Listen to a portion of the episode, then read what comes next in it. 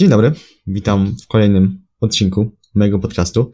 Dzisiaj moim gościem jest Patryk Osak. Patryk, chciałbym, żebyś się na początku przywitał i pokrótce opowiedział, kim jesteś i czym się na co dzień zajmujesz. E, cześć Kuba, bardzo mi miło, że, że mogłem tutaj dołączyć do tego podcastu i że otrzymałem od Ciebie to zaproszenie. E, w zasadzie to jest chyba mój pierwszy podcast poza tym podcastem, który sam też tworzę z Przemkiem, który też zresztą ostatnio u Ciebie się pojawiał na podcaście, więc myślę, że to jest takie fajne uzupełnienie takiej naszej dwójki. E, co ja tak naprawdę robię i dlaczego na tym podcaście jestem? No, tak jak już wiesz, ale Twoi słuchacze mogą nie wiedzieć, no od 6, 7, 8, ciężko mi tak naprawdę teraz liczyć ile lat.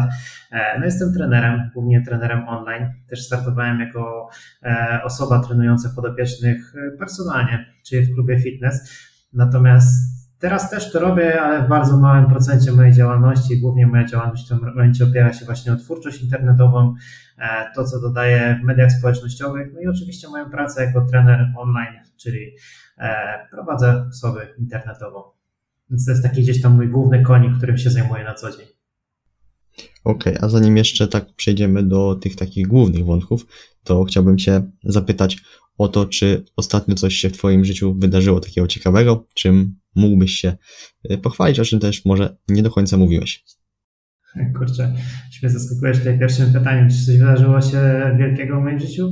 Chyba nie tak bardzo wielkiego, wydaje mi się, że raczej gdzieś ten okres wakacji był u mnie dość taki płynny i mało spektakularny. Niewiele się tutaj działo, poza tym, co tak naprawdę na co dzień robiłem, mm, więc, więc myślę, że takich bardziej spektakularnych rzeczy za dużo się nie działo w ostatnim czasie. Jak już mam się czymś pochwalić, to byłem na krótkim wyjeździe, gdzie totalnie się zresetowałem dwa dni bez internetu, bez telefonu i powiem szczerze, że każdemu polecam raz na jakiś czas gdzieś tutaj się wyłączyć.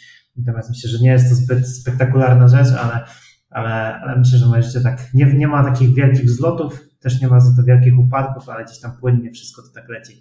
Też nie jestem kontrowersyjną osobą, więc nie, nie tak dużo się wokół mojej osoby gdzieś tam dzieje w internecie. Rozumiem. A w ogóle właśnie wspomniałeś o tym takim y, wylogowaniu się mm, i wyłączeniu tych wszystkich social mediów, to zauważyłem nawet po sobie, że jak na pół dnia nawet gdzieś wyłączę ten internet i tak powiedzmy zajmę się też innymi rzeczami mm, i przestaję kompletnie o tym myśleć, to nawet później, kiedy gdzieś y, mogę sobie pozwolić na to, żeby wziąć ten telefon, sobie poskrolować czy to TikToka, czy Instagrama, y, to już nie ma takiej chęci. Nie wiem, czy też to zauważyłeś.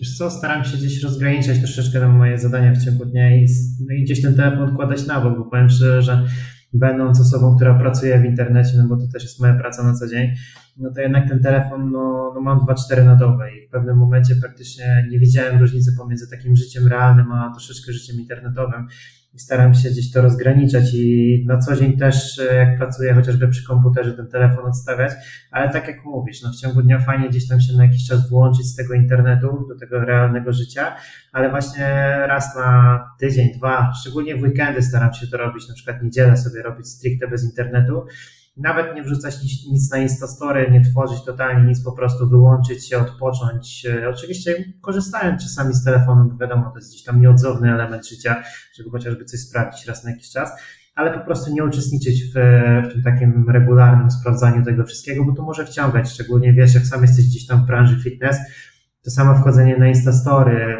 jakieś tam odpowiedzi, reakcje, pisanie z ludźmi w ogóle, którzy gdzieś tam się do ciebie odzywają, to zajmuje masę czasu. Nie? Jeśli nie, nie rozgraniczymy tego, to można tak naprawdę 2-4 na dobę siedzieć w tym internecie. A uważam, że to też nie jest zdrowe. No, masę czasu, ale też dużo energii to zabiera.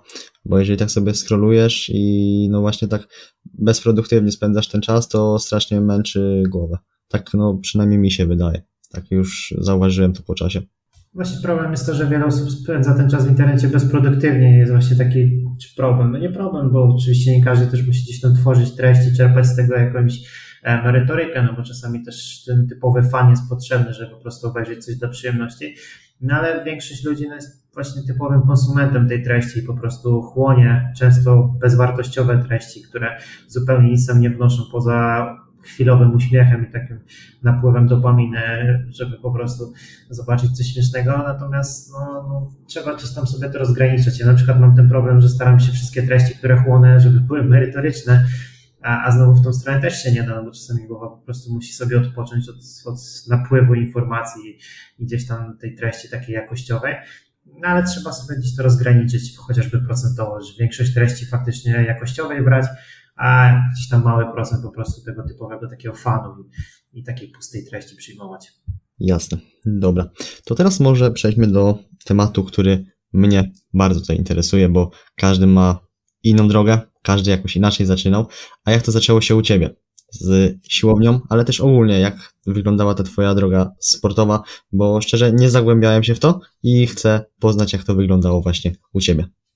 Co chyba nawet jakbyś chciał się zagłębić, to generalnie za daleko byś tam nie doleciał na moim Instagramie nawet, bo, e, bo ja dużą część swojej przyszłości wykasowałem z Instagrama, bo, bo to na zupełnie inaczej wyglądała niż moja aktualna działalność.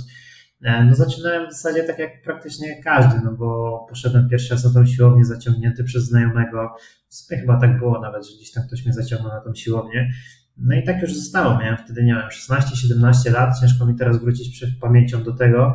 No i oczywiście te początki były stricte przypadkowe. Po prostu chodziłem na tą siłownię, trenowałem klasycznym splitem, nie wiedziałem czym jest tak naprawdę hipertrofia, po prostu tam chodziłem i dźwigałem sobie klamoty for fun, nie wiedząc jak to robić i w ogóle jak tutaj jeszcze to podeprzeć odpowiednim aspektem żywieniowym. Później dopiero gdzieś to zaczęło nabierać kierunku, już idąc na studia, mając 20 lat, e, powoli gdzieś zaczęło się to we mnie kształtować. Oczywiście wtedy też nie było to moją pracą, po prostu było to moją zajawką ale z czasem gdzieś tam zakręciłem się w pierwszym klubie fitness jako taki, taka pomoc siłowniana, czyli po prostu byłem na siłowni, żeby czasami coś posprzątać, komuś pomóc, doradzić. E, I to była taka moja pierwsza praca, która też zajęła mi, myślę, że z pół roku do roku maksymalnie. No I później gdzieś tam zacząłem iść w kierunku tego, tego właśnie online, czyli prowadzenia osób online. Na początku się to odbywało stricte za darmo, e, żeby nabrać sobie doświadczenia, wiedzy, poznać też ileś tam ludzi. No i stopniowo, stopniowo się to rozwijało. E, latami tak naprawdę, bo myślę, że już 6-7 lat mogę powiedzieć, że, że to robię, a tak naprawdę od dwóch, trzech mogę powiedzieć, że to moja praca taka na pełen etat, bo, bo z tego też się utrzymuję w chwili aktualnej i to jest też taka moja praca, która zabiera mi większość dnia, więc, więc tak to się układało. No i mówię, przypadek, który później się potoczył tak, jak się potoczył i teraz jest to moja taka codzienność i myślę, że też kierunek na najbliższe lata. Dobra, ale zapytam jeszcze o wcześniejsze lata, jak to wyglądało w ogóle ze sportem. Czy byłeś osobą aktywną fizycznie, czy jednak od y, tego sportu stroniłeś? Wiesz co, u mnie zawsze ta aktywność się pojawiała. E, generalnie od mojego dzieciaka, e, w zasadzie od klasy podstawowej, drugiej, trzeciej uczestniczyłem w aktywnościach fizycznych. To głównie to była siatkówka, bo akurat e, uczyłem się w takiej miejscowości, gdzie siatkówka była takim sportem wiodącym i w zasadzie takim konikiem w szkole. Więc w podstawówce coś tam od, próbowałem odbijać. W zasadzie dopiero w gimnazjum złapałem taką większą zajawkę do siatkówki, bo poszedłem też do, do szkoły sportowej, e, szkoły, to była klasa sportowa, żeby też nie skłamać. E, więc trzy lata miałem naprawdę dużo aktywności fizycznej, no i później na studiach gdzieś ta siatkówka zaczęła troszeczkę odchodzić na bok. E, parę osób się oczywiście rozeszło w swoich kierunkach, to, to wszystko się tak troszeczkę rozpłynęło i no i powoli, powoli się zatracało, więc potrzebowałem jakiejś aktywności fizycznej. Wtedy właśnie też pojawiła się siłownia, więc to tak płynnie przeszło z tej siatkówki, którą trenowałem. W międzyczasie też była piłka nożna, którą dwa lata, e, w którą dwa lata kopałem, ale byłem, żeby nie powiedzieć słaby, to no w sensie bardzo słaby byłem piłkę nożną generalnie. Coś tam udawało mi się czasami trafić, ale, ale no byłem typowym drewnem na boisku.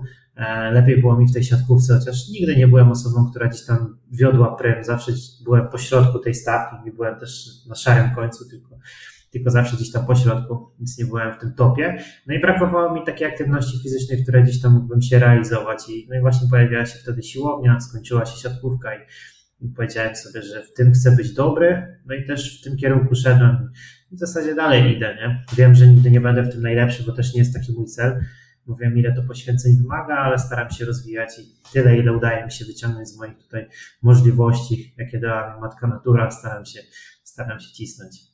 Dobra, a teraz e, tak a propos właśnie siatkówki, to mm, przypomniały mi się słowa mojego wefisty z szkoły podstawowej, gimnazjum, bo to chodziłem do jednej szkoły i akurat właśnie a propos siatkówki, mm, nie, znaczy ja jakoś siatkówki na początku, w sensie lubiłem w nią, może lubiłem nią grać, ponieważ coś tam łapałem, ale na przykład wolałem właśnie grać w piłkę nożną. Ale właśnie mój wofista powiedział y, naszej klasie, że kiedy pójdziemy dalej właśnie na przykład tam do technikum czy do, do liceum, to siatkówka będzie najpiękniejszym sportem, jaki będziemy w ogóle gdzieś uprawiać, bo nie będzie nam się chciało, czy to biegać za piłką od piłki nożnej, czy to za, za, za grą w kosza, tylko właśnie ta siatkówka będzie tam wiodła ten prym. I nie ukrywam, że teraz mogę się podpisać chyba pod tymi słowami, bo gra w siatkówkę na swój sposób jest piękna, jeżeli ty w nią potrafisz grać, a nie ukrywam, ja najgorszy nie jestem. Chociaż wzrostu jakiegoś mega nie mam, ale myślę, że patrząc przez pryzmat innych kolegów, no wyróżniam się na ich tle. Czy siatkówka, siatkówka wymaga też pewnych umiejętności, no bo jednak piłkę nożną jest łatwiej rzucić piłkę i powiedzieć kopcie i strzelajcie. No generalnie tam nawet jak jesteś mega słaby, kwadratowy, no to jakoś tą piłkę kopniesz i pobiegniesz za nią w stronę bramki Natomiast siatkówka no, no wymaga chociażby tej umiejętności, wiesz, no bo nie, nie mając totalnie żadnego skilla w siatkówce, no to, to jedyne co możesz zrobić to po prostu stanąć na boisku, bo ani nie przebijesz piłki, ani jej nie wystawić, już nie mówiąc o jakimkolwiek ataku, czy, czy jakiejkolwiek taktyce na boisku. Więc siatkówka, jeśli już ma się umiejętności, generalnie wie, wie się jak wykonywać tą aktywność fizyczną, no to jest mega fajne jeszcze, jak do tego ma się naprawdę zgraną ekipę, E, no to, to jest super sport, nie? Też to potwierdzam. Mhm. A tak jeszcze właśnie a propos innych sportów, to gdzieś usłyszałem, że dla młodych osób, takich tam powiedzmy 7-10 lat, najlepszym sportem jest w ogóle zaczęcie gry w tenisa, bo to jest taka ogólnorozwojówka i bardzo właśnie wpływa na dalsze gdzieś etapy, jeżeli chodzi o taką, e, tak, taką bazę sportową, nie? Tak, no generalnie w, w jakikolwiek sport uważam, że warto wdrażać od dzieciaka, bez względu właśnie na to, no, tak jak mówisz, tutaj tenis akurat jest wszechstronny, bo on wymaga wielu, e, wielu tak naprawdę form tego ruchu i to też później się przykłada chociażby do siatkówki, no bo, jednak gdzieś ten ruch nadgarstka i generalnie poruszanie się po polu e, można gdzieś tam zaadaptować do innej formy aktywności, więc jak najbardziej tenis jest w porządku i też szczególnie można w tenisie zobaczyć, że że właśnie zaczyna się tam w bardzo młodym wieku, bo już dzieci 3, 4, 5-letnie wozi się na zajęcia. No w siatkówce raczej jest to mało spotykane, żeby dzieci 3-letnie odbijały na boisku i starały się gdzieś tam e, atakować, natomiast e, no właśnie w tenisie to już bardzo małe dzieci są wożone na zajęcia i, i od dzieciaka już tam powoli zaczynają. To też widać w zawodach później, bo chociażby jak ostatnio, nie wiem czy oglądałeś, e, to był US Open, Iga Świątek jak gra w finale, no to ona ma raptem 21 lat, no to ona już jest w swoim takim prime życiowym, bo zdobywa większość tytułów, a w innych sportach też oczywiście zdarzają się friki, które tam w wieku 20-21 lat są już na najwyższym poziomie, ale takie na przykład w piłce nożnej to można sobie zobaczyć, że taki najlepszy chyba wiek dla sportowca, piłkarza, to generalnie takie 26, 7, 8 lat, e, więc tutaj troszeczkę ta granica się przesuwa, nie? Tak przynajmniej jak, jak widzę. To znaczy w ogóle granice teraz w sporcie się dużo przesuwają. Mm, w ogóle tak już zahaczyłeś właśnie o aspekt piłki. Mm, też się dosyć mocno tym interesuję, bo cały czas gdzieś tam mm, śledzę nowe wiadomości, gdzieś tam jakieś newsy, mecze, statystyki. No to właśnie ten wiek samego takiego piłkarza też się dużo przesunął właśnie, nie? O to, to o czym mówisz, nie? Tak, nawet Lewandowski pokazuje to, w jakim on jest wieku, a tak naprawdę ile lat jeszcze gry, myślę, wydaje się, że przed nim zostało. No, kiedy on ma już 30, nie wiem, 2, 3 lata. Ciężko, nie pamiętam teraz dokładnie jaki on ma wiek. No ale kiedyś, kilkadziesiąt lat temu, no zawodnik w takim wieku już można mówić, że był na emeryturze, a teraz on jeszcze jest w szczycie swojej formy, więc Widać, jak to chociażby przygotowanie motoryczne i wiele innych aspektów tutaj poszło do przodu, nie? Czy to odżywianie, czy, czy generalnie sam trening siłowy, który też jest wdrażany tutaj do sportów, e, e, właśnie do piłki nożnej, więc, więc wszystko się składa na to, że ten wiek się wydłuża, nie? Startują sobie szybciej, no i też kończą o wiele, wiele później. Mhm. No właśnie e, aspekt, myślę też to, o czym powiedziałeś, odżywiania, też regeneracji i świadomość tego, że jednak to bardzo dużo daje. Bo kiedyś właśnie te kilkanaście lat temu, no ludzie też nie mieli takiej świadomości, że jedzenie może aż tak mocno, da, mo, mocno tak yy, plusować, co nie? Myślę, że nawet nie kilkanaście lat temu, no bo w zasadzie myślę, że w dalej są ludzie, no ale to już pomijając aspekt osób, które nie mają jakiejkolwiek świadomości, no myślę, że jeszcze jeszcze za naszego takiego poprzedniego pokolenia właśnie piłkarzy, czy to Błaszczykowski, czy, czy właśnie gdzieś tam ci już co powoli od, odeszli już na emeryturę, no to tam jeszcze głównie, że tak powiem, e, no jeszcze wchodził ten aspekt imprezowania, e, trochę większych pieniędzy i generalnie braku dbałości o, e, o te aspekty żywieniowe. Tak teraz właśnie to pokolenie Cristiano Ronaldo, właśnie Lewandowskiego, to myślę, że tutaj już jest duża świadomość. I też nowi adepci sportu, którzy wchodzą, no to mają zupełnie inne wzorce, nie? Bo patrząc na takiego Lewandowskiego, czy właśnie Cristiano Ronaldo, no to widzą, jak oni wyglądają, szczególnie na boisku, bo ich prezencja też jest oczywiście tutaj kurde muskularna, patrząc na tych zawodników. E, no ale też jak oni się odżywiają na co dzień i jak ktoś chce im dorównać, no to albo wejdzie na taki sam poziom jak oni, czyli będzie wszystko kontrolował i starał się, żeby to wszystko było dopięte na ostatni guzik, no albo sorry, nie? Będzie ciężko, chyba że będzie miał naturalnie taki talent, nie wiem, jak Ronaldinho czy, czy inni zawodnicy, no to wtedy faktycznie może liczyć na to, że samym talentem będzie nadganiał pewne braki w innych aspektach, no ale taki talent, nie ukrywając, zdarza się raz na setki milionów, nie? więc też małe prawdopodobieństwo. Dobra. E, chciałbym Cię zapytać, czy zdarzyło Ci się popełniać jakieś błędy? Czy to związane z treningiem, czy z odżywianiem? Bo myślę, że no, każdy jakiś tam mały, ale jakiś tam błąd popełnił troszeczkę mi cię przerwało, nie wiem, e, czy tam w sensie usłyszałem pytanie generalnie o, to, o błędy, tak? Błędy żywieniowe, tak, tak, tak, tak. czy zdarzało mi się po, po, popełniać. E, to w zasadzie myślę, że moje pierwsze lata treningów były jednym wielkim błędem, jeśli chodzi o odżywianie i trening. E, próbowałem w zasadzie wszystkiego, tak jak teraz gdzieś tam też na swoich materiałach czasami nagrywam właśnie troszeczkę humorystyczne filmiki odnośnie keto i innych tego typu aspektów. Tak samo, że kiedyś na keto nie byłem nigdy, natomiast też bazowałem na diecie chociażby wysokotłuszczowej, niskowęglowodanowej. E, no, próbowałem wielu, wielu rzeczy, które gdzieś tam się przewijały w świecie fitness. E, I tak samo z treningiem. No, no, pierwsze lata to myślę, że były totalnym błędem, takim, że nie miałem zielonego pojęcia, czym jest tak naprawdę jakakolwiek, jakiekolwiek zmienne treningowe, jak objętość, jak e, ciężkość tego treningu mierzona w jakichś tam parametrach, więc, więc no, no, no, można mówić, że to były błędy. Natomiast patrząc teraz, myślę, że może mogę powiedzieć, że od dwóch, trzech lat staram się tych błędów popełniać bardzo mało. Wiadomo, oczywiście one się zdarzają i też nie, nie chcę mówić, że jestem w tym perfekcyjny, no bo czasami gdzieś tam nie wiem, czy to można nazwać błędem żywieniowym, ale, ale też pozwalam sobie na to, żeby raz na jakiś czas po prostu nie kontrolować tego, ile jem i co jem, po prostu, żeby głowa troszeczkę mi się zresetowała, natomiast nie traktuję tego jako błąd. E, tak znowu treningowo staram się gdzieś tam wszystko dopinać na ostatni guzik, natomiast, no, tak jak Ci mówię, te pierwsze lata, no to był jeden wielki błąd, który teraz z perspektywy czasu wiem, że jest błędem, natomiast wtedy wydawało mi się, że wszystko robię perfekcyjnie i miałem taką świadomość, że, że wszystko jest ok. No ale jak widać, nie było. A nie zauważyłeś takiej mm, jednej mm, sprawy, że ludzie w ogóle jak zaczynają coś robić, mm, bardziej wchodzi mi w kontekście treningu i takiego, takiej właśnie mm, podejścia do zdrowego stylu życia, że za bardzo skupiają się na tych pierdołach. Czyli na przykład tego, na jaką dietę przejść, albo nie na, na tym, żeby po, po prostu zmienić te nawyki.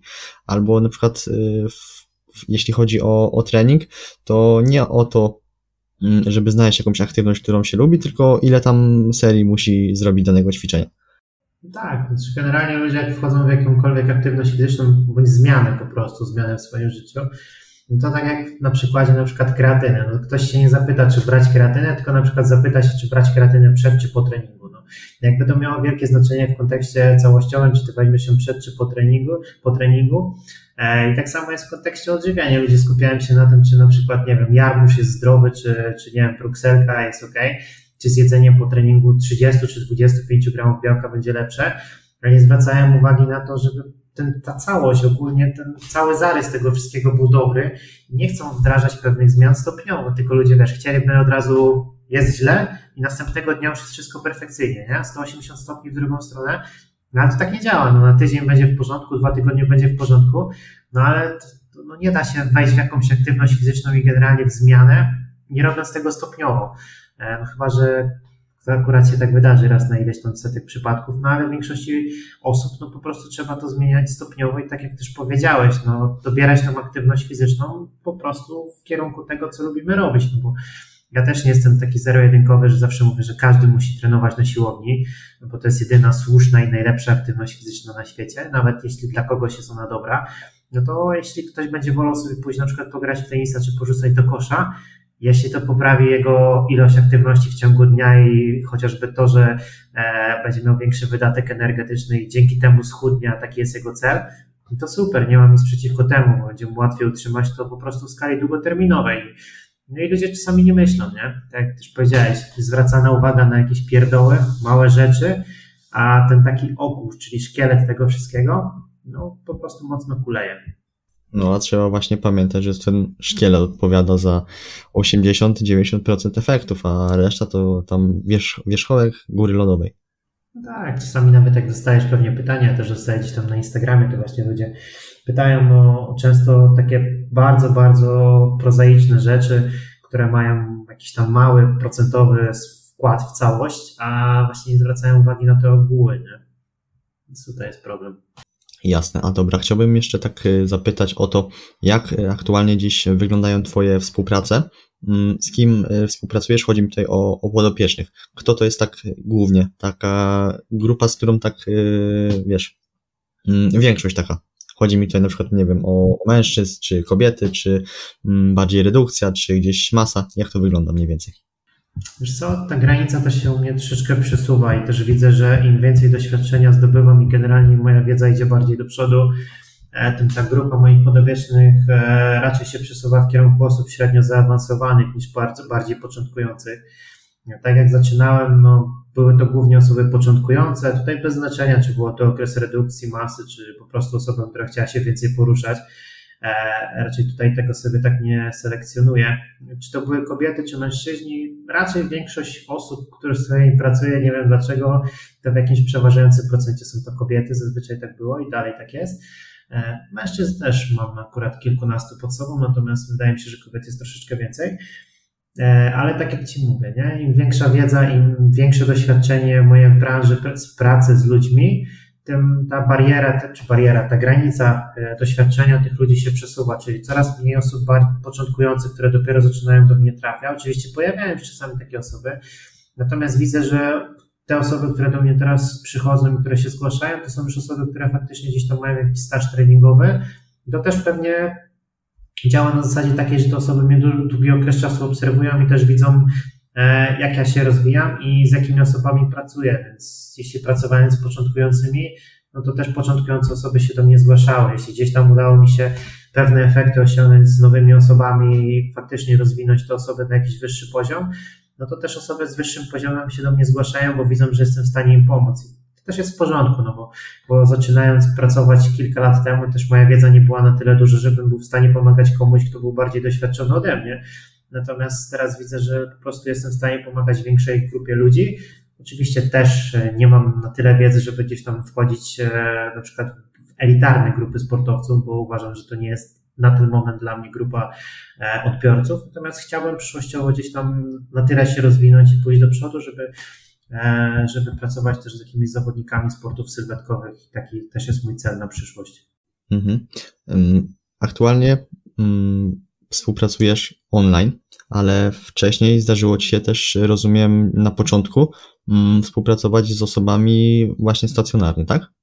E, wiesz co, teraz też pracuję stacjonarnie, w zasadzie od dwóch tygodni wróciłem do tej formy treningu, e, ale jest to bardzo mały procent mojej całości tego, co robię, bo star- chciałem po prostu mieć formę kontaktu z ludźmi taką personalną, ale zrobić to na swoich zasadach i na takich zasadach, które będą dla mnie komfortowe, więc podjąłem decyzję, że chciałbym zacząć pracować z trzema, czterema, no maksymalnie pięcioma osobami i nie więcej. E, to ma być tylko mała taka forma dodatku dla mnie, która też ma mi sprawiać przyjemność. E, więc tak, tak 90 myślę procent mojej pracy to jest online, no a teraz aktualnie od września też w bardzo małym procencie wróciłem do treningów stacjonarnych, czyli te 10% myślę, że, że poświęcam na te treningi stacjonarne.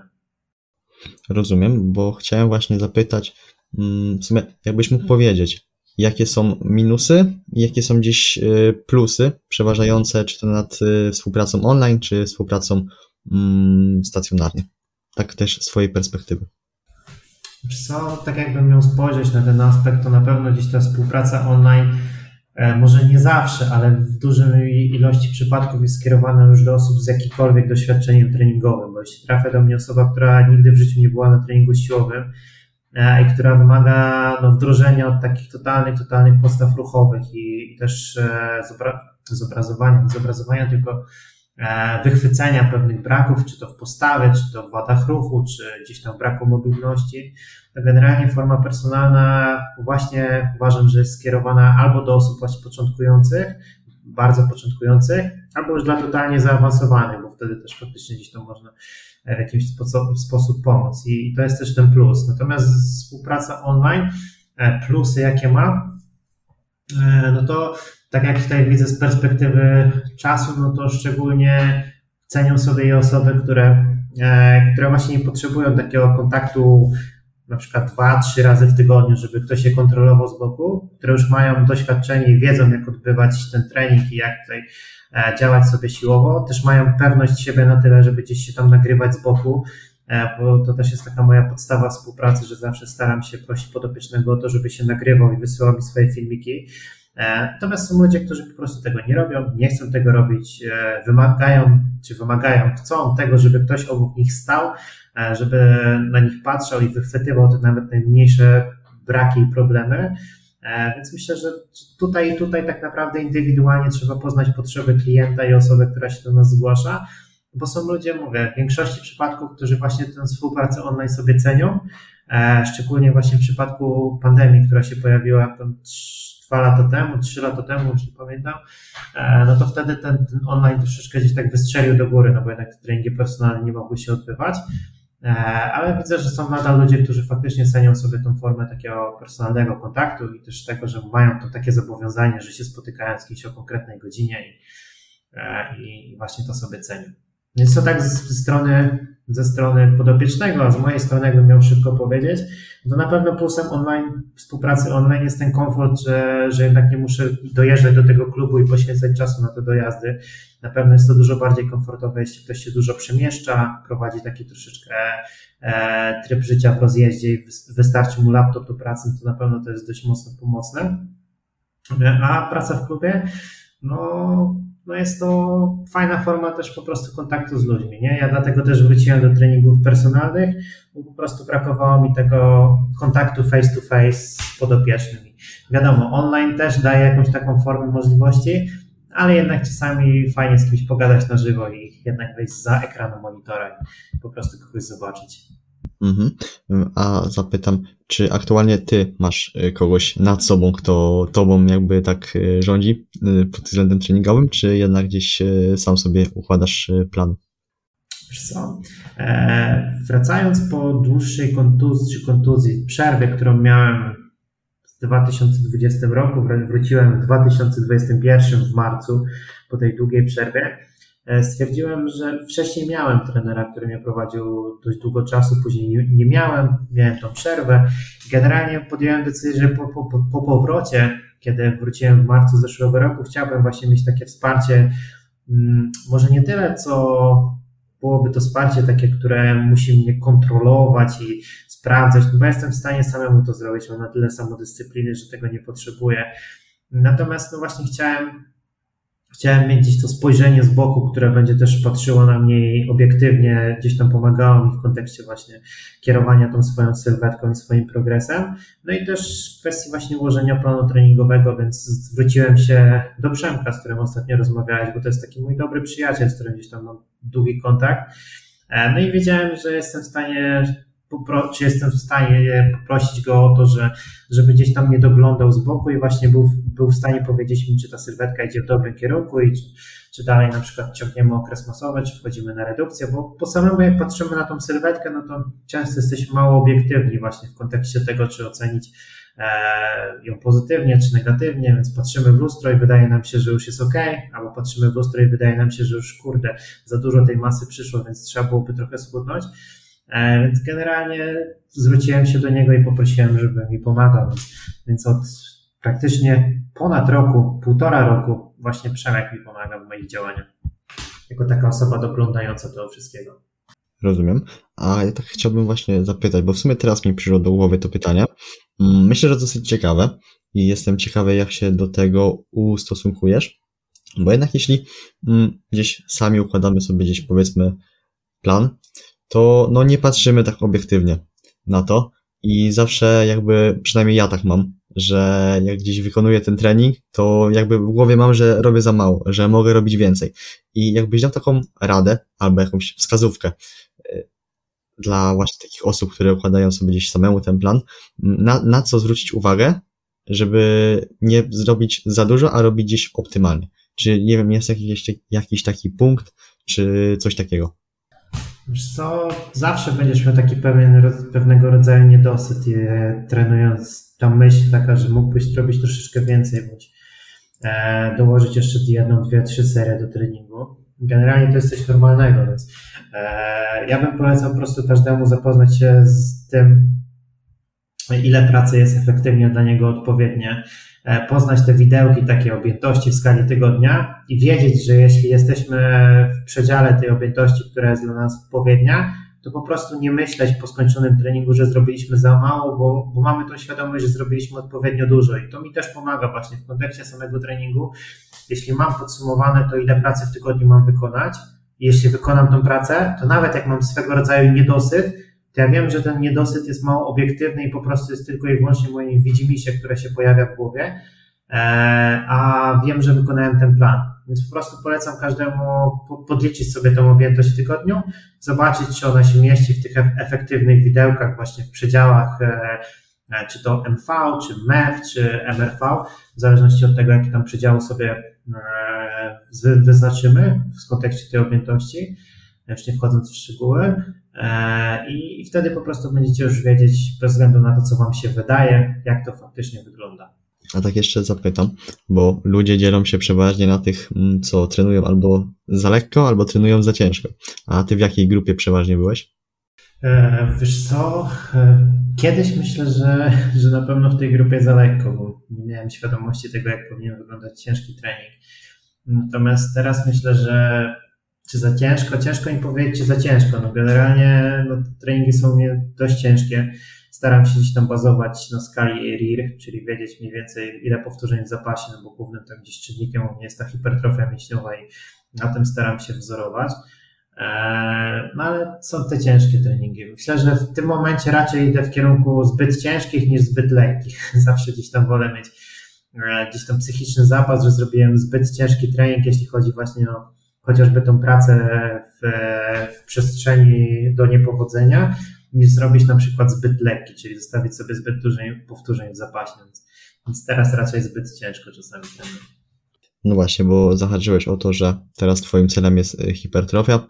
Właśnie jesteś na masie i mm, aktualnie gdzieś y, taki cel związany bardziej z wagą, czy gdzieś takim wynikiem, czy znaczy wynikiem, takim poglądem lustrowym bardziej?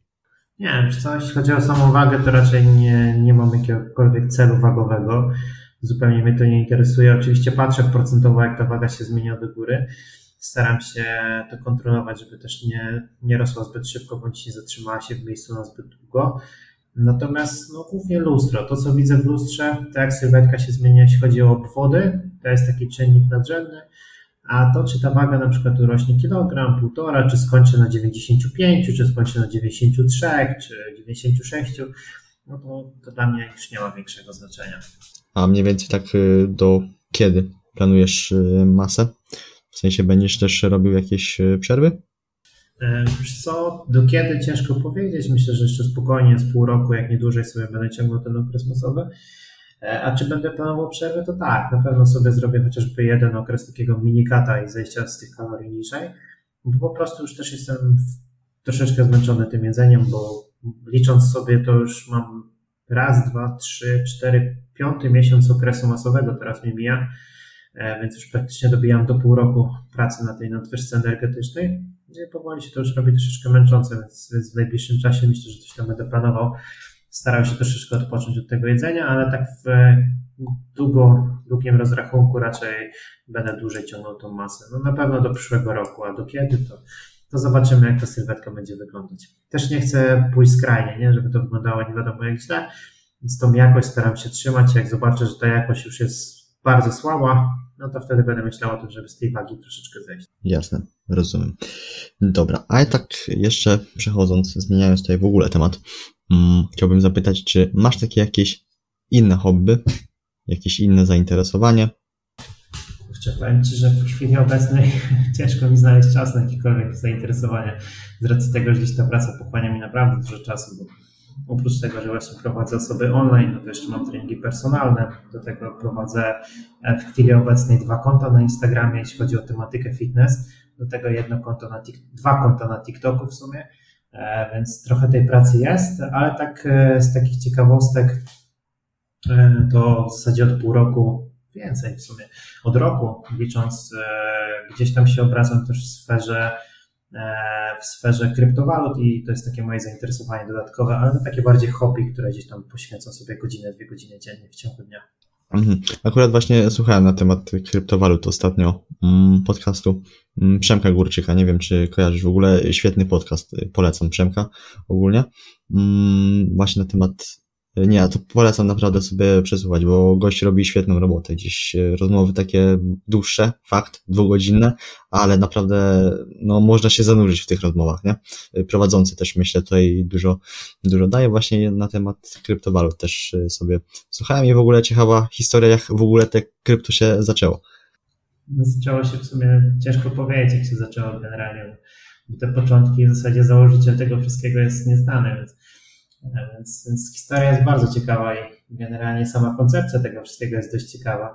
Myślę, że to też jest, to jest ciekawy temat na osobną rozmowę. No, mam wrażenie, że troszeczkę ten temat kryptowalut stał się w Polsce takim troszeczkę, nie chcę powiedzieć memem, ale, ale mam wrażenie, że gdzieś tam w różnych sferach ludzie, którzy faktycznie się na tym nie znają i totalnie nie mają wglądu w temat, to to jest to troszeczkę takie troszeczkę śmiechem, jak ktoś powie, że gdzieś tam się interesuje kryptowalutami, no to generalnie ktoś patrzy na niego i mówi, że śmieszny inwestor, czy tam, e, czy wiesz, taki typ, e, który się chwali, ile to nie ma pieniędzy i generalnie czym on nie jeździ. E, tak jest gdzieś to postrzegane, ale, ale jak się wejdzie w głębiej i się pozna tą technologię i generalnie to, co za tym stoi, no i też to w zasadzie, dlaczego tutaj ludzie są w tym świecie kryptowalut, no bo głównie większość ludzi tutaj jest dla pieniędzy, no nie ukrywając, po to też to jest, żeby tutaj się rozwijać, więc daje to dużo możliwości, no i też można poznać e, sporo tym, takich nowinek i ciekawostek na temat technologii, no bo tworzy się bardzo dużo projektów, które są oparte o to i można sobie to śledzić i przynajmniej mnie to interesuje. Wiem, że wiele ludzi nie, ale, ale ja tam dodatkowo staram się tym interesować. Mhm. E, w ogóle właśnie ten e, cały założyciel podobno ma jakoś ma udowodnić w sądzie jakoś, e, że on jest tym jakby założycielem tego. Ma być e, jakaś sprawa właśnie na, na ten temat. E, nie pamiętam dokładnie kiedy, ale właśnie w tym podcaście mm, gość Przemka właśnie na ten temat mówił, że tam ma, ma być jakaś rozprawa w sądzie na ten temat, że on ma potwierdzić, że on jest tym całym właścicielem, założycielem, nie właścicielem, założycielem tego. Nie, no generalnie to odnośnie, bo wiem, wiem jaki wątek poruszasz jest taka osoba, która od kilku lat szczyci się tym, że, że jest teoretycznie założycielem tego wszystkiego. Generalnie jest to osoba, która wzbudza wokół siebie po prostu dużo szumu i zainteresowania, ale koniec końców tak naprawdę nigdy nie udowodniła, że ma jakiekolwiek powiązanie z tym wszystkim, więc e, no, tak naprawdę w chwili obecnej nikt nie wie, kto jest założycielem. Nie wiadomo, czy ta osoba żyje, czy ta osoba jest E, z, z jakiego osoba pochodzi kraju generalnie czy posiada jakieś duże ilości samego bitcoina w swoim portfelu, więc, więc generalnie no, temat jest bardzo enigmatyczny. Podejrzewam, że może kiedyś się to wyjaśni, może będzie zawsze zagadką, może się okaże, że tak naprawdę rząd Stanów Zjednoczonych stworzył bitcoina e, po to, żeby coś tam sobie osiągnąć. Nie wiadomo, nie? Generalnie temat jest dość, dość mocno owiany taką tajemnicą. No ja myślę w ogóle, że dla osób, które gdzieś mm, zaczynają się tym interesować, taka historia na początek, że założyciela w ogóle no, nie ma, nie istnieje tak jakby, y, no taka mm, nutka ciekawości, żeby w to wejść w głębiej, nie? Tak, zależy tak naprawdę kto po co tutaj wchodzi, no bo są osoby, które wchodzą, żeby, bo się nasłuchały, że ktoś zrobił razy 100 na przykład w ciągu miesiąca, e, to jest najgorsze chyba opcja, żeby zacząć tutaj inwestować z myślą, że zrobimy nagle Lamborghini w ciągu miesiąca, bo obudzimy się tak naprawdę bez żadnych środków na koncie. E, no ale po prostu trzeba stopniowo dowiedzieć się, czym to jest, jak to działa, co można tutaj robić i starać się tym interesować, bo jeśli jesteśmy tylko i wyłącznie taki, możemy być tylko i wyłącznie inwestorem, który siedzi na giełdzie i inwestuje, ale ja raczej staram się bardziej zaglądać tutaj w różne projekty, które się pojawiają, po prostu czytać też na ten temat, niż tylko i wyłącznie patrzeć na cyferki na wykresie, no bo to też jest fajna zajawka, jak ktoś po prostu to lubi, ale, ale ja staram się raczej patrzeć troszeczkę szerzej na ten temat. Jasne.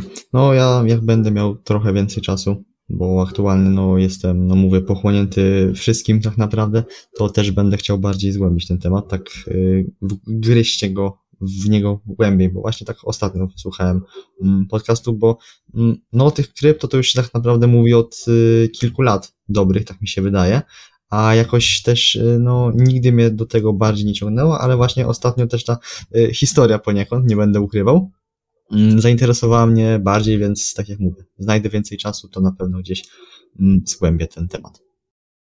No tak, będziesz miał okazję, to zapraszam na swojego Twittera. Prowadzę Twittera odnośnie właśnie swoich takich poczynań w świecie kryptowalut, więc jak będziesz chciał, to możesz zajrzeć.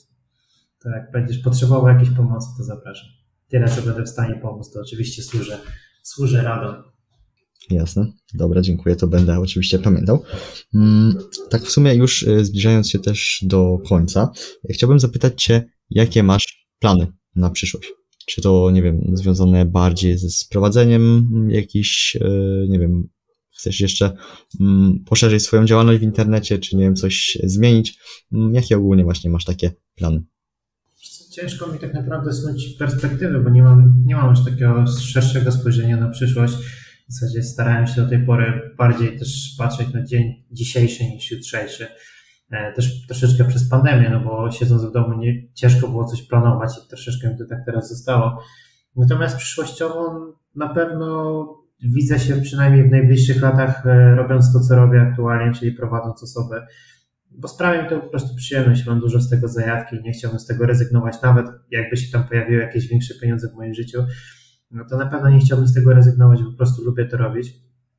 Natomiast no, no w przyszłości tak wybiegając w przód, e, to po prostu wyjechać gdzieś za miasto, wybudować sobie dom i żyć na spokojnym, e, spokojnej okolicy i tworzyć sobie to, co robię. Też rozwijać swoje media społecznościowe, bo sprawia mi to dużo przyjemności dodawanie gdzieś tam treści. Też wyrobiłem sobie taką dość elastyczną drogę tego wszystkiego i nie przejmuję się też tym, co na przykład się pojawia na mój temat w internecie bo to też jest osobna kwestia, będąc w jakichś tam mediach społecznościowych, że możemy się przejmować jakimiś komentarzami.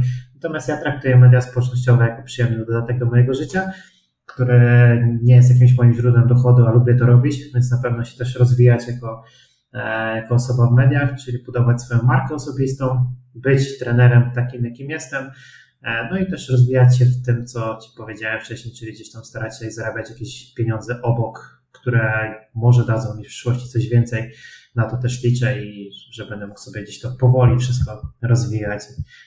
Po prostu robić to, co robię, ale na troszeczkę większą skalę. Myślę, że tak jakbym miał w skrócie powiedzieć, to, to by był mój cel. Mm, rozmawiałem o tym z Maćkiem Bielskim mm, na temat takich rad dla młodych, ambitnych, początkujących osób, które właśnie chcą w przyszłości być związane gdzieś właśnie z takim trenowaniem osób i jakie ty mógłbyś dać rady właśnie takim e, młodym osobom, jak na przykład ja. Kurczę, powiem Ci, jakbym mam teraz tak sobie na szybko przemyśleć, no bo wiadomo, musiałbym troszeczkę głębiej pomyśleć, żeby skleić coś, coś takiego grubszego, że tak powiem, bo też te pytania, jakby ktoś nie wiedział, to są, nie wiedziałem o nich wcześniej, więc generalnie wszystko jest tak na spontanie odpowiadane. Staram się tutaj e, na to odpowiadać. Ale gdybym miał tak spojrzeć na to, E, z, też ze swojego doświadczenia i powiedzieć po prostu, gdzie, e, dlaczego może ciężko powiedzieć, mi się udało, czy po prostu no, no, tak gdzieś doszedłem do tego momentu, że, że mogę robić to, co lubię i też mam z tego pieniądze. E, to na pewno nie liczyć na początku swojej drogi na, na to, że będziemy zarabiać tutaj nie wiadomo jakie kokosy. Nigdy to nie było moim celem na początku, żeby na przykład będę trenerem, będę zarabiał fajne pieniądze prowadząc treningi. Oczywiście, może to być jakiś tam nasz długoterminowy cel, natomiast jeśli naszą jedyną motywacją w tym wszystkim jest to, żeby zarabiać 100 zł za godzinę, no to bardzo szybko stracimy z tego przyjemność i będziemy to robić z musu, więc polecam po prostu znaleźć sobie zajawkę, jeśli ty na przykład lubisz to robić, ja wiem, że lubisz, czy inne osoby, które nas słuchają, chcą się w tym realizować, po prostu róbcie to na początku z przyjemności, starajcie się rozwijać, starajcie się coś robić, też robić coś, co, co może będzie nieszablonowe, co będzie wykraczać poza to, co widzicie w internecie, bo no, internet jest już przesycony dawką wiedzy i dawką e, e, treści, które się w nim pojawiają. Natomiast zawsze jest miejsce na unikatowe treści, więc jeśli chcecie coś tworzyć, to starajcie się znaleźć po prostu drogę dla siebie, być e, po pierwsze autentyczni, ale być też charakterystyczni w tym, co robicie, bo jak pewnie też widzicie w internecie, to bycie charakterystycznym się po prostu wyróżnia. Nie? I żeby zaistnieć, kiedyś 10 lat temu w internecie, no wystarczyło po prostu coś nagrywać, wrzucać i miało się mało konkurencji. Teraz, przy natłoku treści i tego, że każdy może wziąć telefon w rękę, no to trzeba tworzyć coś ponad, albo tworzyć coś, co po prostu będzie nas wyróżniało. Więc, więc jeśli chcecie to robić, to w skrócie róbcie to z przyjemności i róbcie coś, czego inni nie robią, znajdując właśnie tutaj swoją taką unikatową drogę, która będzie dla Was. E, tak w sumie właśnie teraz e, w ogóle przed mi mm, taka, taka kolejna rzecz, e, żeby zapytać Cię. Myślisz właśnie, że dzisiaj jest jakby mm, trudniej się wybić no, powiedzmy mediach, czy jednak łatwiej? Patrząc na to też ile jest osób, no ale właśnie też ile osób też tworzy. Wiesz, trudniej i trudniej. W zasadzie jeśli będziemy szli taką oklepaną ścieżką, przepraszam, przepraszam, mikrofon duży. Jeśli Spokojnie. Będziemy szli, jeśli będziemy szli taką oklepaną ścieżką jak wszyscy, czyli na przykład będziemy typowym trenerem, który nagrywa filmik, jak zrobić martwy ciąg. No dobra, no, jeśli nagrasz ten filmik, no fajnie, wrzucisz go do internetu, ale gwarantuję, że każdy to przeklika i w ciągu 10 sekund znikniesz w tym internecie. Więc jeśli chcesz być takim typowym trenerem, których już jest setki tysięcy, no to, to będziesz tym trenerem, będziesz robił to, będziesz miał podopiecznych, ale, ale nigdy nie wyjdziesz tam poza jakąś granicę, nie? żeby się rozwinąć gdzieś do przodu. Więc jeśli chcesz tworzyć coś w tym kierunku, to oczywiście przesyt tego jest duży i ludzie też już nie chcą oglądać treści, które się powtarzają po raz setny i tysięczny, chyba że jesteś naprawdę znany i charakterystyczny, to wtedy ludzie będą cię słuchać, ale jeśli jesteś po prostu jednym z trenerów, którzy stoją w szeregu i się niczym nie wyróżniasz, to nie możesz tworzyć treści, które jest już masa w internecie, więc, więc oczywiście jest trudniej, te media są przesycone tą treścią, ale też nie jest tak, że nie da się wybić, bo codziennie tak naprawdę ktoś nowy się tam wybija w internecie, szczególnie widzę to na TikToku będąc, że, że wystarczy no, stworzyć coś, coś nieszablonowego, e, czasami nawet głupiego, ale to już w zależności od tego, w jakiej branży działamy. Oczywiście w branży trenerskiej troszeczkę w perspektywie długoterminowej, no średnio byłoby tworzyć jakieś głupie rzeczy, no bo to, to też e, gdzieś tam świadczy o, o tym, co dajemy. Oczywiście są takie drogi i są ludzie, którzy tak tworzą i też się wybijają na tym, ale po prostu tworzyć, tworzyć, tworzyć, tworzyć, robić coś unikatowego, ciekawego, czekać też jak się pojawi jakieś nowe medium społecznościowe, bo tak jak na Instagramie kiedyś było łatwo się wypić, tak teraz te zasięgi na Instagramie są e, no, mniejsze przez to, że jest dużo więcej treści. Tak samo na TikToku 3-4 lata temu było dużo łatwiej, bo TikTok promował nasze treści przez to, że było mało twórców. Tak teraz jest dużo ciężej na TikToku i generalnie za rok, dwa, trzy pojawi się kolejne medium społecznościowe, bo po prostu tak działa rynek, e, że za chwilę się pojawi miejsce na jakąś nową platformę, na przykład Instagram zostanie wygryziony przez kogoś innego. E, I wtedy po prostu trzeba szukać swojego miejsca na tej nowej platformie, bo, bo zazwyczaj nowe platformy po prostu chłoną tych twórców i starają się ich promować, więc, więc to jest taki tip, myślę, dla nowych osób, które gdzieś tam chcą tworzyć, żeby obserwować, czy się nie pojawi jakaś nowa platforma społecznościowa, E, bo te platformy się będą pojawiać. To jest normalne, tak samo jak się pojawią TikTok czy Instagram, tak samo będą kolejne, kolejne, kolejne. Będą po prostu gwiazdy tej konkretnej platformy. A jeśli uderzycie na początku jej działania, no to macie największe szanse na to, że, no, że się na nie wybijecie. No właśnie, i ja tak w głębi duszy czekam za jakąś nową platformą, bo nie ukrywam, że do tego pociągu y, z nazwą TikTok wsiadłem, wsiadłem o wiele za późno, bo jakoś nie przekonywało mnie to medium, Mm, trochę też yy, głupio o tym myślałem, bo wychodziłem z założenia, że tam są takie, wiesz, mm, treści bardziej dla dzieci, takie jakieś głupkowate, ale jeżeli posiedzisz dłużej i gdzieś poszukasz też takich kont, które mm, przekazują jakąś wiedzę, bo też są takie, i to też fajny sposób y, można się nauczyć dużo rzeczy, to też mm, polecam, to właśnie przekonałem się do tego, a to jakieś, nie wiem, od paru miesięcy tak naprawdę zacząłem tam e, działać, bo mówię, jakoś nie przekonywało mnie to, to medium strasznie. Dlatego, jeżeli właśnie nadarzy się taka szansa, to od razu wsiadajcie do tego pociągu. No, dokładnie, tak jak mówisz, nie? Też na początku startując na TikToku e, nie wiedziałem czego się spodziewać, też nie wystartowałem na TikToku wcześniej, bo właśnie myślałem, że ta platforma jest typowo właśnie platformą dla głupiego kontentu i tak też było na początku, jak ta platforma wystartowała, to była po prostu, to było miejsce, gdzie ludzie nagrywali swoje piosenki i tańczyli do jakichś muzyczek. Tak z czasem się to po prostu stało i przeobraziło w zupełnie coś innego, co aktualnie też przez wiele osób jest wykorzystywane do właśnie tworzenia jakościowej i merytorycznej treści. I tak samo podejrzewam, że będzie z nową platformą, że ona na początku nie będzie wyglądała jako coś, co ma przyszłość, ale z czasem po prostu ludzie stworzą tego coś, z tego coś, co będzie miało tutaj fajne podłoże. Więc więc po prostu trzeba to wypatrywać, tak jak mówisz, czy za późno wsiadłeś. No ja też za późno wsiadłem, nie? Jakbym wsiadł rok, dwa lata wcześniej, to podejrzewam, że teraz miałbym nie 50 czy tam 60 tysięcy, tylko 500 czy 600 tysięcy i, i mógłbym walczyć na Fame MMA, a nie siedzieć przed laptopem. ja żartuję oczywiście, żartuję oczywiście, ale generalnie właśnie o to chodzi, nie? Jak się wsiądzie na początku tego pociągu, no to później jest cholernie łatwo, tworząc nawet już proste treści, nie musząc walczyć o te zasięgi, wybić się po prostu i tak też trzeba czekać na ten kolejny pociąg, który przyjedzie. Dobra. Słuchaj, na sam koniec chciałbym, żebyś mm, powiedział, po pierwsze, z czym chciałbyś zostawić naszych słuchaczy, jakiś, nie wiem, cytat, sentencja, mm, co ci leży na sercu i też kogo chciałbyś e, usłyszeć tutaj mm, w moim tutaj podcaście.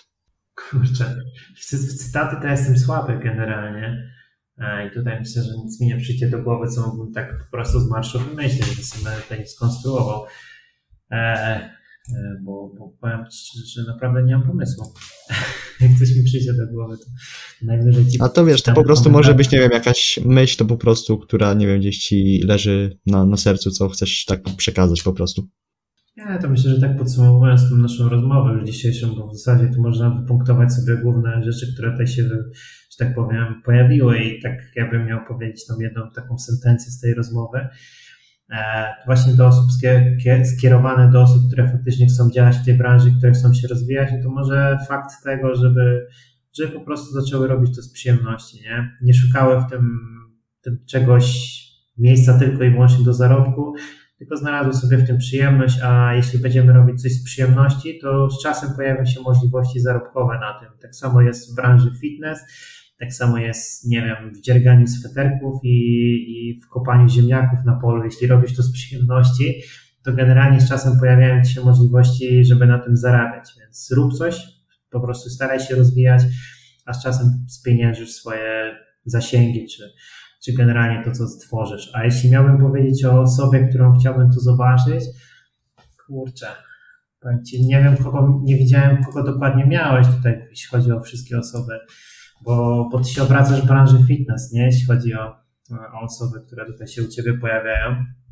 To znaczy branża fitness i ogólnie też takie, myślę, właśnie osoby związane ze zdrowym stylem życia, bo nie tylko właśnie osoby z fitnessu, ale też w ogóle miałem też kiedyś mm, takie, y, znaczy na pewno będę chciał to też y, zrobić, żeby bardziej wejść osoby, które są bardziej związane ze sportem tak zawodowym, ale to takie właśnie małe małe marzenie, żeby wejść w to głębiej, bo też nie ukrywajmy, mm, fajnie jest porozmawiać z takim właśnie mm, sportowcem, który gdzieś tam ma jakieś osiągnięcia, przeżył jakieś większe zawody, co nie?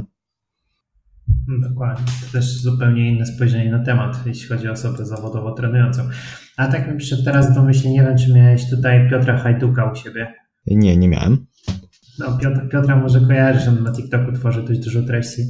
E, z Piotrkiem, z Piotrkiem czy powiedzieć, czy się znam. No mam generalnie czasami kontakt, piszemy sobie i na, na TikToku zaczęli nazywać nas braćmi, bo generalnie mamy bardzo podobne e, rysy twarzy i też okulary, więc ludzie zaczęli nas mylić, więc myślę, że jeśli miałbym tutaj kogoś polecić, to w cudzysłowie mojego brata, czyli Piotrka Hajduka możesz tutaj zaprosić. Myślę, że jak do niego napiszesz, że, że ja go poleciłem tutaj do tego podcastu, to, to myślę, że bardzo chętnie do ciebie też zawita. Dobra, to w takim razie na pewno będę się mm, odzywał. I na sam koniec powiedz, gdzie można, gdzie, mo, gdzie można Cię y, spotkać w social mediach.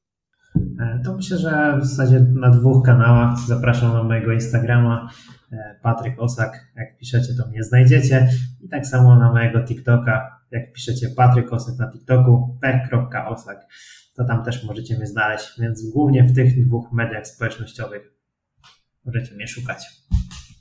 Oczywiście wszystkie linki znajdziecie w opisie tego materiału.